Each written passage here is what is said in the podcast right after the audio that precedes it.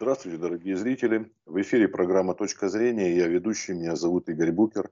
Наш сегодняшний гость – заслуженный пилот СССР, член общественного совета Ространснадзора Олег Михайлович Смирнов. Добрый день. Здравствуйте. Мне говорить э, добрый день, в общем-то, в такой ситуации, когда погибло 16 человек, в общем-то, вроде как-то, да, объявлен траур, и нужно, наверное, выразить, прежде всего, соболезнования близким погибших. Часто СМИ э, хватаются за подобные темы, когда происходят всяческого рода аварии и прочее, но мы в данном случае хотим не то чтобы потоптаться на костях, а тут действительно пояснить ситуацию, что же действительно произошло. Я вот не знаю, вы как специалист, может быть, объясните, что такое вообще легкомоторный самолет Л-410. Вот там наши космонавты готовятся в Ростане да, на время и говорят о том, что и самолет, в общем-то, был подготовлен и технический экипаж был а, подготовлен тоже. Что произошло, а пока выводы рано делать, но, наверное, говорить о том, как вообще выжить в такой ситуации. Все-таки, слава богу, хоть в тяжелом состоянии, но шесть человек сохранили свои жизни. А тут, знаете, иногда говорят о том, что иногда лучше где-то в хвосте. Вот. Ну, вообще каждая ситуация, видимо, разная. Вот вы как специалист, как эксперт, можете нам рассказать о том, что вообще произошло? Игорь, я присоединяюсь к соболезнованиям в связи с колоссальными, считаю, жертвами. Притом, вот на сегодняшний день я не вижу объективной причины, по которой бы совершилась эта катастрофа.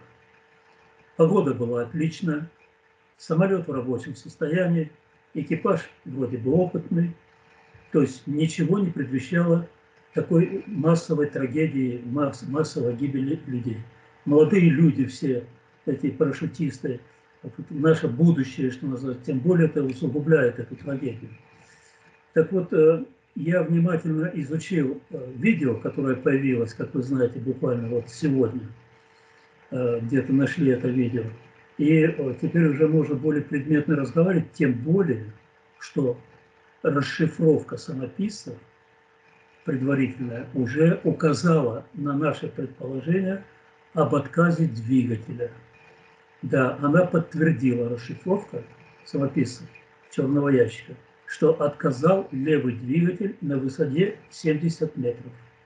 Там все до метра, до миллиметра написано, все в этом самописце. И э, когда посмотрел я видео, то тем более вот эти наши предположения, которые высказывали мы вчера и позавчера, э, имея скудные факты, что называется, подтверждают мысль о том, что да, отказал двигатель, это факт, уже утвержденный комиссией после расшифровки самописца, но отказ двигателя в авиации, в современной, не является причиной для авиакатастрофы.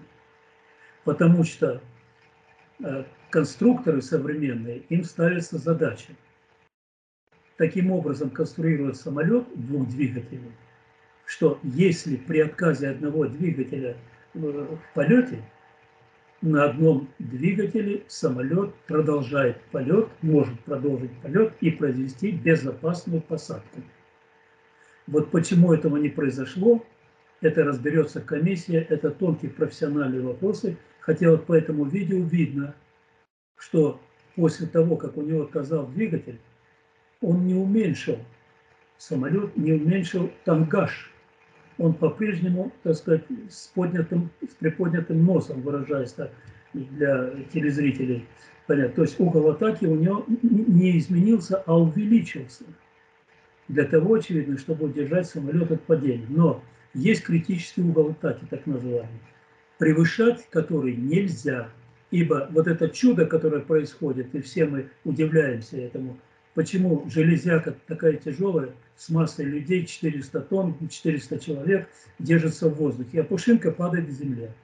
Это чудо называется подъемная сила крыла.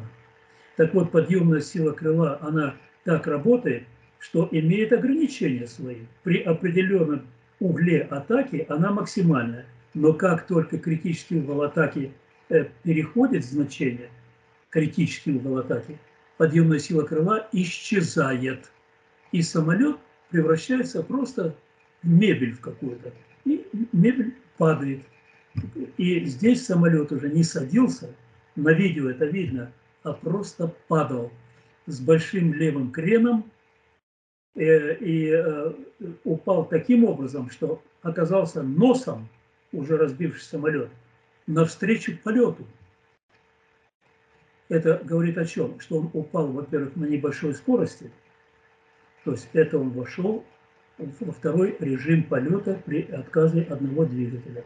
Да, отказ двигателя одного двигателя – это серьезное дело. Это потеря 50% тяги самолета. А самолет был полностью загружен. И э, почему один двигатель, э, на одном двигателе они не совершили э, посадку благополучную, это, на это ответит только комиссия, до конца расшифровав самописцы и сделав соответствующие расчеты, а если надо, и полеты, которые Извините, пожалуйста, я думаю, что нужно объяснить зрителям, которые далеки от авиации, вот легкомоторный самолет, тут есть какие-то свои особенности? Это так все время пишут, легкомоторный самолет, вот этот ЛД-410. Легкомоторный самолет отличается только размерами. Законы аэродинамики, формула подъемной силы крыла Y равен CY S ро V квадрат, деленный пополам, одинаково что для самолета на 400 пассажиров, что для самолета на одного пассажира. Одинаково абсолютно. И э, но здесь два двигателя. Вот что. Обычно легкомоторные самолеты оснащены одним двигателем. Там, конечно, это сверхкритическая ситуация, когда отказывает один двигатель, все, вообще тяга ноль. Тогда это уже фатальность. Повезет тебе, что перед тобой будет поле, ты сядешь. Не повезет, врубишься в препятствие или в скалу и так далее, и так далее. То есть э, самолеты по классам отличаются только по, по размерам, по загрузке, но формула аэродинамических сил э, одни и те же для любых типов самолетов. А подобные аварии с э, подобного типа самолетами где-нибудь случались? Вам известно об этом что-то? Кстати говоря, перевод самолета во второй режим – это одна из самых распространенных причин авиакатастроф в мире – вот то, о чем я сначала сказал. Это очень тонкое дело. Критический угол атаки, надо знать его и чувствовать, что называется, одним местом. И ни, ни в коем случае не превышать критический угол атаки, когда подъемная сила полностью исчезает, подъемная сила крыла. Вот здесь это и произошло. И самолет начал падать. Он не садился, он падал. Но а подобные на... на тренажерах как-то отрабатываются? Конечно, все эти моменты на любом типе самолета в обязательном порядке отрабатываются на тренажере. Отказ одного двигателя на всех этапах полета с полной загрузкой, все отрабатывается на тренажере. Но опять же, вот давайте вернемся к этой детали, и правильно вы чувствуется, уже поняли э, мысль, которую я хочу донести. Э, вот этот момент э, от полета на одном двигателе, э, он очень важен. Тут только две причины может быть. Или это ошибка экипажа, который превысил, э, превысил э, критический угол атаки и потерял самолет подъемную силу крыла.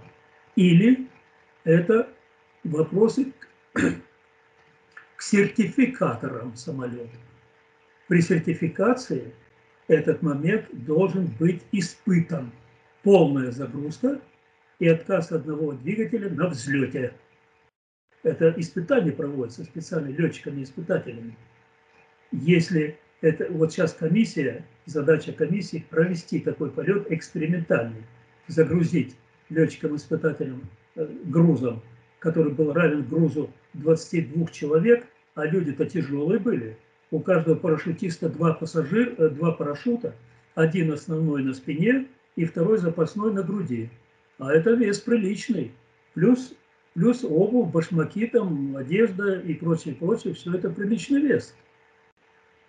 Вот такой же, такой же. Такая, что воспользоваться парашютами не было возможности никогда. Нет, это невозможно, потому что высота была 70 метров, а и самолет сразу стал катастрофически снижаться, падать. Вот, и там не было времени воспользоваться парашютом. Не было такой теоретической даже возможности выброситься э, с парашютом. Все произошло мгновенно. Мы с вами рассуждаем сейчас, э, а там все секунды, доли секунд все измерялось. И э, вот это обстоятельство как раз и задача комиссии разобраться, почему самолет перешел во второй режим. И провести такие полеты, которые имитируют эту катастрофу. С летчиками Может быть, ошибка вкралась при сертификации этого самолета. И на одном Но двигателе... На, на самолет это давно эксплуатируется? Ну, самолет этот используется давно, и он, и он чешского производства. Этому самолету он, по-моему, с 87 -го года, считайте уже сколько лет, 30 с лишним лет, да, вот, давно используется. Э, и, в общем-то, Л-410 считается надежной машиной, потому что наивысший критерий истины – это практика. А в практике Л-410 выпустили несколько тысяч самолетов. Плохих самолетов в таком количестве не делают. И он эксплуатируется десятками стран мира, потому что он удобен для коротких перевозок, для малых линий, удобен. Он не переразмерен по пассажирам, как раз то, что надо, летать на тех линиях, там, где 15-20 человек загрузка, где нет больше там, 20 человек, какой смысл там Боинги гонять 100-местный, там 200-местный, когда на 15-местном, 20-местном. И этот самолет очень широко эксплуатируется на малых линиях, на местных линиях, в том числе и у нас. Сейчас мы несколько лет тому назад даже э, наш, у наших э, самолетостроителям не хватило фантазии э, сделать самолет взамен Ан-24, Ан-26 и Ан-2. И вот они перешли на Л-410 и стали, взяли на себя отверточную сборку у нас. У нас ну, комплектующие чешские, а сборка отверточная производится у нас. Это вот все результат падения нашего нашего престижа великой авиационной и самолетостроительной державы, коей мы были до 90-го года, это все из той же оперы. Прекратили мы уже 30 лет, разрушили национальное самолетостроение гражданской авиации, и вот вынуждены вот такими, такими латками латать, значит, те необходимые маршруты, которые надо выполнять на малых самолетах. Сейчас, правда, ситуация меняется, президент Российской Федерации очень обеспокоен этим делом, потому что это вопрос чрезвычайной важности, э, ибо у нас самая большая страна с вами по площади, 17 миллионов квадратных километров, и из них, из этих квадратных километров, 60% не имеет ни железных, ни автомобильных дорог. Только авиация – единственный вид транспорта, связывающий удаленные пункты с центрами – и э, поэтому это вопрос и национальной безопасности, и вопрос социальной важности чрезвычайный. Надо для того, чтобы сохранять эти площади, надо, чтобы там люди жили. А люди съезжают, потому что было 1400 местных аэропортов, осталось сейчас чуть больше 200. И процесс продолжается. Недавно новый премьер уже еще 44 аэропорта малых закрыл. А кто будет жить, кто там будет? А соседи аплодируют там. Ну, давай, давай, давай, продолжайте обезлюдивать. А мы потом придем и наведем порядок. И в результате вот разрушения этих местных аэропортов, тысячи штук произошел отток из районов Дальнего Востока, Сибири, из северов, примерно по расчетам специалистов 3 миллиона человек. Уехало оттуда, потому что люди не хотят добровольно размещать себя в гулагах. Что такое населенный пункт, не имеющий сообщения никакого? Это ГУЛАГ. Это ограничение в продвижении по стране. Это нарушение пункта Конституции, где сказано, что свободное передвижение по трассе, а для этого нужно иметь транспорт. Олег Михайлович, а, я понял, да, тут социальная проблема тоже, но вот еще один момент, э, у нас короткая передача с вами. А, первоначально еще одна версия, она довольно часто, я думаю, для людей, которые вообще тоже мало, может быть, с авиацией связаны, но пишут о том, что птица попала. Вот, э, вот этот вопрос. Я понимаю, что сейчас, видимо, это снято, но, как обычно, это часто появляется. Как только происходит какая-нибудь авиакатастрофа, иногда говорят, а вот птица там попала в турбины и прочее. Вот вы, как специалист, что бы могли бы сказать? Сказать Может быть, не по данной ситуации, вообще в целом. Насчет э, снятия птицы еще утверждать нельзя, потому что комиссия еще не, вердикт свой не высказала насчет попадания птиц. Вполне возможно, ибо попадание птиц – это неизбежные события для всей авиации мира. И ежегодно, к сожалению, погибают самолеты и отказывают двигатели. Не всегда погибают самолеты, но двигатели отказывают из-за попадания птиц в двигатель. Притом на крупных самолетах отказывают, на, где 300-400 пассажиров. И если стая птиц влетает в двигатель, то это чревато очень большими последствиями. И вплоть до пожара, а пожар в полете – это самое паршивое, что может быть из всех других э, отказов и неприятностей. Потому что самолет горит очень быстро, если металл загорелся, то его уже ничем не потушишь. А высота большая, пока снизишься и так далее, то есть большие проблемы возникают. Поэтому птицы – это, это постоянно, постоянный риск, который надо отслеживать всем контрольным органам и всем надзорным органам, которые есть в каждой стране, и у нас тоже. И у нас Ространснадзор отслеживает это дело, чтобы в аэропортах не было птиц. Составлено целое объемное мероприятие, Росавиация составила мероприятие, что необходимо сделать, чтобы не было. Все это на федеральном уровне делается, озабочено этим делом всем. Но э, причина основная из причин, основная, это наличие свалок в районе аэропортов. Вот это безобразие, конечно, надо немедленно э, решать. Это немедленно. Другое дело, что перелетные птицы, мы с вами летаем только сто лет, мы с вами, ну, грубо, сто лет. А птицы-то летают тысячи лет по этим маршрутам, они не собираются менять маршруты. А поэтому надо ориентологам вместе с авиацией отслеживать эти маршруты и обходить их. Обходить, не считать, а, мол, птички, а это железо. Ничего подобного. Птицы как летали тысячи лет с Ледовитого океана в Индийский океан, так они и будут летать через полземного шара и никто им не прикажет отвернуть. Поэтому что следует из этого? Мы должны отворачиваться от птиц. Ну, и ну, там, еще... там есть определенная высота, там, где самолет еще поднимается выше, уже птицы Конечно. не летают. Конечно, так и столкновения-то с птицами происходят на малых высотах. На ну, малых, да. да, при заходе на посадку, при взлете там и так далее. То есть там, где летают птицы. И это, если вы посмотрите статистику, почти ежедневно в мире обязательно проскальзывает несколько случаев столкновения самолетов с птицами. Э, зачастую они заканчиваются э, ничем. Я вот ну, в своей практике, каждый, кто долго за штурвалом, так сказать, проводил время, э, у меня три случая было очень серьезных. Ну, без отказа от двигателя, все. Но вмятины были, будь здоров, от столкновения с птицами. А вот. вот у вас случаем, понимаю, что тут в данном случае это никак. Помните, когда исландский с трудно выговорим названием вулкан сработал, и были полеты в течение, по-моему, трех дней над всей Европой прекращены, якобы вот это а пепел, который выпускает вулкан, он может тоже повредить самолеты. Вы, как специалист, что можете сказать? Это такая же серьезная проблема, как птицы, или она уже вторична, там, Нет, конечно, это такая же серьезная проблема, как и птицы потому что э, извержение, извержение рознь. Есть извержения, где, где э, микрочастицы очень маленького размера. Ну, дым, по сути дела.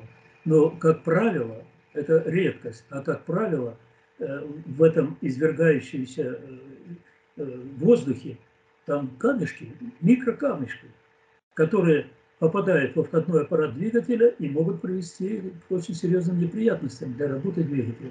Поэтому принято решение, и есть международные правила, обходить вот эти вот след вулкана, обходить стороной, не входить вот в, эту, э, в этот дым, так называемый, но это не дым, это как раз масса взвешенных частиц, но именно частиц, попадание которых в двигатель чревато очень непри... большими неприятностями. Ясно. Ну, точку поставит, понятно, что дело комиссия. Еще раз выразим, да, соболезнования всем родственникам. Ну, надеемся, что выводы будут сделаны, да, и постараемся в будущем избежать подобных трагедий. Спасибо вам большое за то, что уделили нам время, Олег Михайлович, что нам сказали. Очень интересно. Всего вам доброго, здоровья, удачи, успехов. Спасибо вам, что вы такие серьезные темы поднимаете и обсуждаете. Это очень актуальные темы. Притом не только для нас, профессионалов. Мы их знаем, эти все вещи. но и для того, чтобы привлечь внимание тех, кто обязан этим заниматься. Я имею в виду и руководителями авиации, и руководителями городов, поселков, губернаторов. Это, это касается всех, потому что речь идет о жизни людей –